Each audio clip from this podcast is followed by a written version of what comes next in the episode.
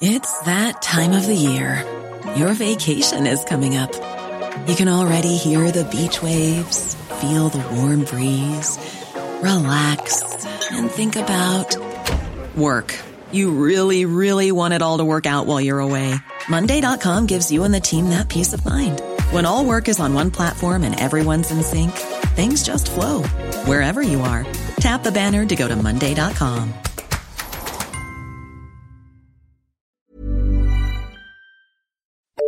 The FT.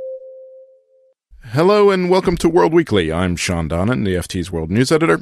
This week, France rejected Nicolas Sarkozy and austerity, and Greek voters took their turn at venting their anger and railing against what the leader of the far left, Alexis Tsipras, called a barbarous bailout, declaring it null and void. We've had Mario Draghi in recent weeks uh, tell Eurozone leaders that they needed to start looking for ways to spur growth in their countries. The growth versus austerity debate has been the big one in Europe over the past few weeks. So, are we beginning to see the shift away from austerity and towards growth? And is growth around the corner? And are we going to emerge from this European recession?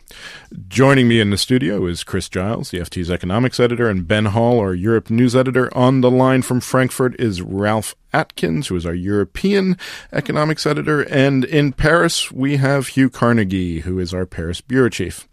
Let's start with you, Hugh. What does Francois Hollande want?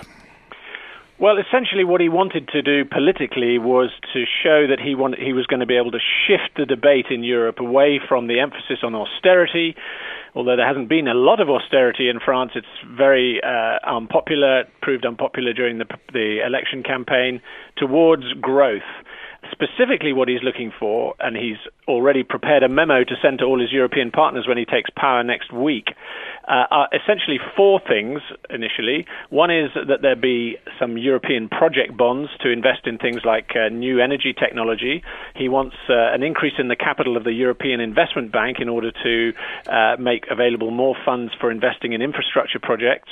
He wants better use and more dispersing of the European uh, Union's structural funds, and he wants a financial transaction tax imposed by as many European countries as he can muster to raise other funds for development.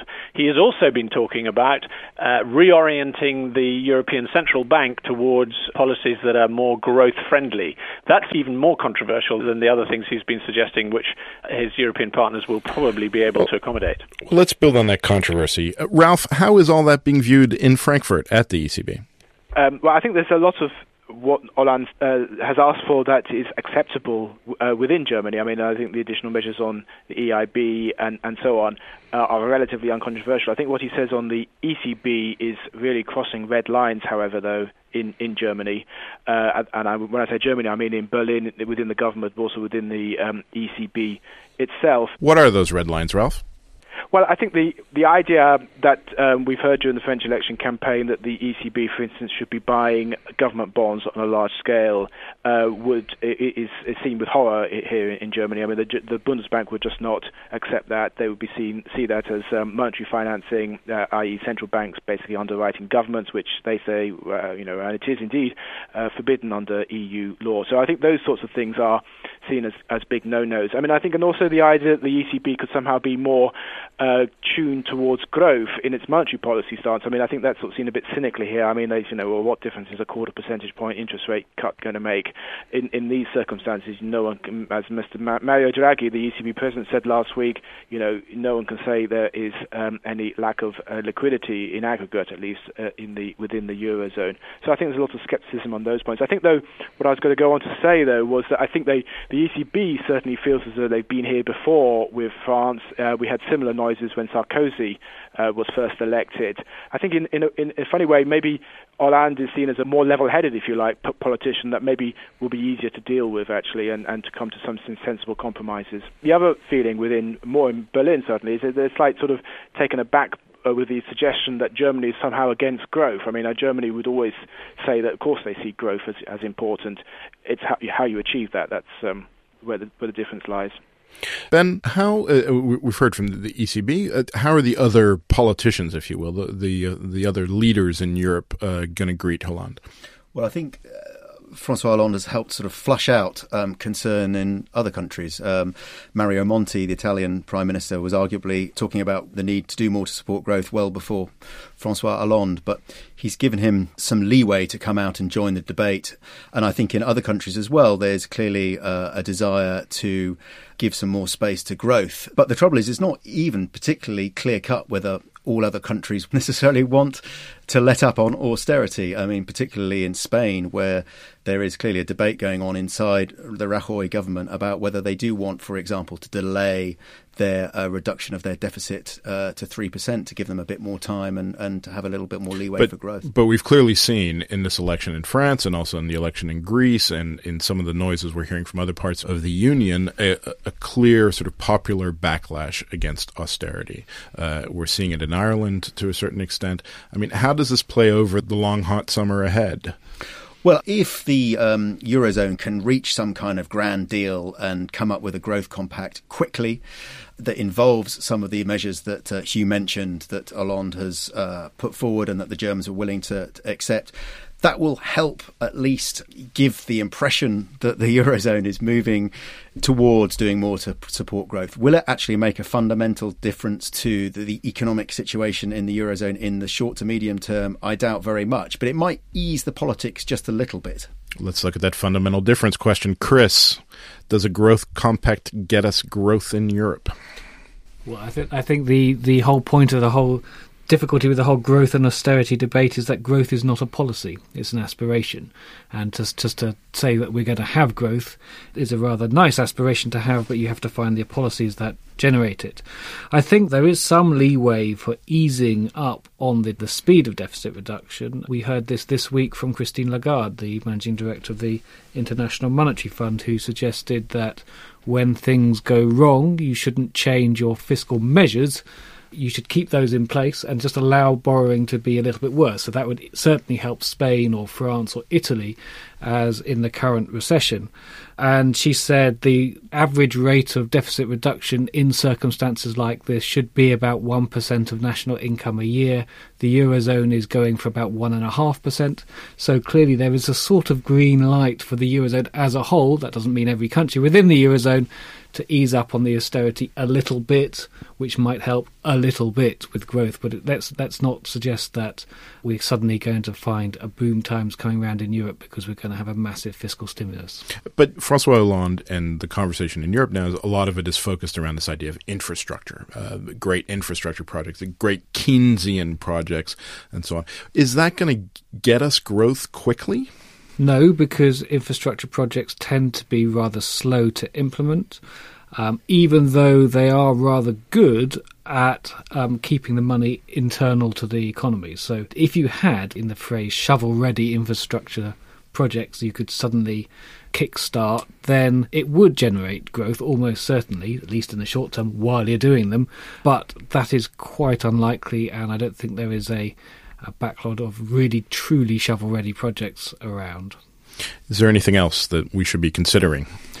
Well, I think in the end, uh, we know roughly, well, most economists know what they think is the best solution to the Eurozone problem, which is a long, slow grind of internal revaluation in the core countries, in particular Germany.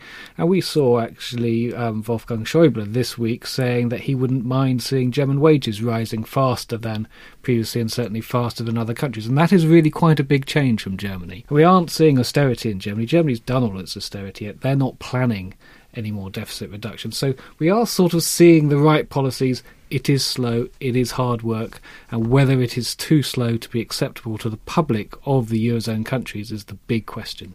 Ralph? What Chris hasn't mentioned, of course, is, is well, uh, not directly at least, is, is the labour market. And I think the perception here in Frankfurt and in Berlin is when you look at countries like Spain and so on, I mean, they've had EU funded infrastructure spending for decades. What they need now is the labour market reforms that will really make a difference, particularly for solving youth unemployment. Uh, but I think that again, the danger with those is they obviously take a lot of time to push through. But I think the, the German position tends to get painted as too, as I say, they're not anti-growth. They are supporting the idea of stronger wages. They do see that productivity developments and reform in the past in Germany does justify higher wages now, and um, also the Bundesbank is accepting the idea now that actually inflation in Germany will have to be higher than in the rest of the eurozone as part of a sort of a natural readjustment process. Uh, let's go to you, Hugh. Typically, politicians, as they run for election, uh, dial up the rhetoric the moment they take power. Uh, and they have that responsibility. They dial back on the rhetoric. Are, are we going to see that from Hollande in the weeks to come? Well, I think it's worth mentioning that one thing Hollande has not actually in any way explicitly asked for is any kind of delay in the uh, consolidation of France's public finances. In fact, he's been very clear that he's committed to uh, bringing France's budget deficit down to the magic 3% mark next year, which is quite a big task. Uh, and I think that's partly because, first of all, he knows that he will only be successful as a president if he gets on top of France's debt. The other reason is that he knows that he won't get anything out of uh, Angela Merkel, particularly, and the ECB, if he's seen to be letting up on France's determination to sort its own public finances out. Ralph makes a very good point about the labour market issue because one of the interesting things I think, which uh, which I think we shouldn't lose sight of in this great debate about growth and reform, is that while Hollande has been at the forefront of those calling for growth-oriented policies, back home, he's by no means committed to radical uh, restructuring of France's quite rigid labour market, for example, which many private sector economists and many businesses in France uh, have been calling for for some time. He is, in fact, an advocate of the 35 hour work week. Well, he's certainly not planning to overturn the 35 hour work week. I don't think you'll hear too much rhetoric in its favour from him, but he certainly has a constituency on the left in France which is very devoted to it, and so you won't see him unravelling that anytime soon. So I think one thing that we will be looking at very closely uh, in France as he uh, gets his feet under the desk is whether he is going to be committed to any kind of what uh, the ECB, what Mario Monti, what Angela Merkel and others particularly on the right of centre in Europe, would regard as the vital structural reforms that will get a big economy like France moving a little bit more jauntily. Now, the big piece of the puzzle that we haven't mentioned uh, here today is Greece uh, and the political mess there. It now looks like after last Sunday's elections, uh, all of the parties are going to struggle to form a government. Looks like we're headed for a new election, possibly June 17th, and no one knows what that will give us. What happens if we go back into a Greek crisis mode, Chris, and we look at a possible exit of Greece from the Eurozone? We don't know. Uh, we know that it could be extremely nasty. If the Greek exit just raises the question in many other peripheral countries, who's next, and the answer can't be quashed quickly, then we have quite possibly the unravelling of the Eurozone. Because if you get very, very serious contagion and you get bank runs of the nature that people think, well, if Greece has exited, why on earth hold any money in a Portuguese, an Italian, a Spanish, or an Irish bank, and that all the money flows straight away to German banks because an Irish or Portuguese euro isn't seen to be the same as a German euro, then you have a very, very difficult situation um, almost immediately.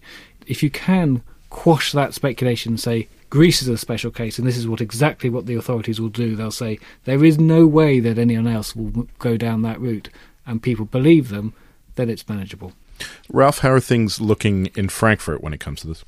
Well, I, I, I think Greek exit is really the horror scenario in even the best of circumstances. I think there's a lot of high stakes pressure being put on Greece to come up with some sort of viable coalition, um, but I think um, everyone here is as unsure as uh, in the rest of Europe, really the Greek issue is going to be the real test of this so-called growth versus austerity debate. What can the eurozone offer Greece in terms of um, measures to encourage growth in Greece in order to get Greek popular acceptance of the bailout, or do they force Greece? Even to the brink of exit uh, for the sake of getting Greece to observe austerity and fiscal discipline, all the measures that are needed under its bailout. That's really going to be the test of this whole debate over the next few months. All of which tells us that we've got a long, hot summer ahead, although perhaps not here in London, over the next few months as we watch events in Greece. Hugh Carnegy in Paris, Ralph Atkins in Frankfurt, Chris Giles and Ben Hall here in the studio in London. Thank you very much. And that's it for World Weekly this week. World Weekly is produced by Martin Stabe. I'm Shawn Donnan. Till next week, goodbye. For more downloads, go to ft.com forward slash podcasts.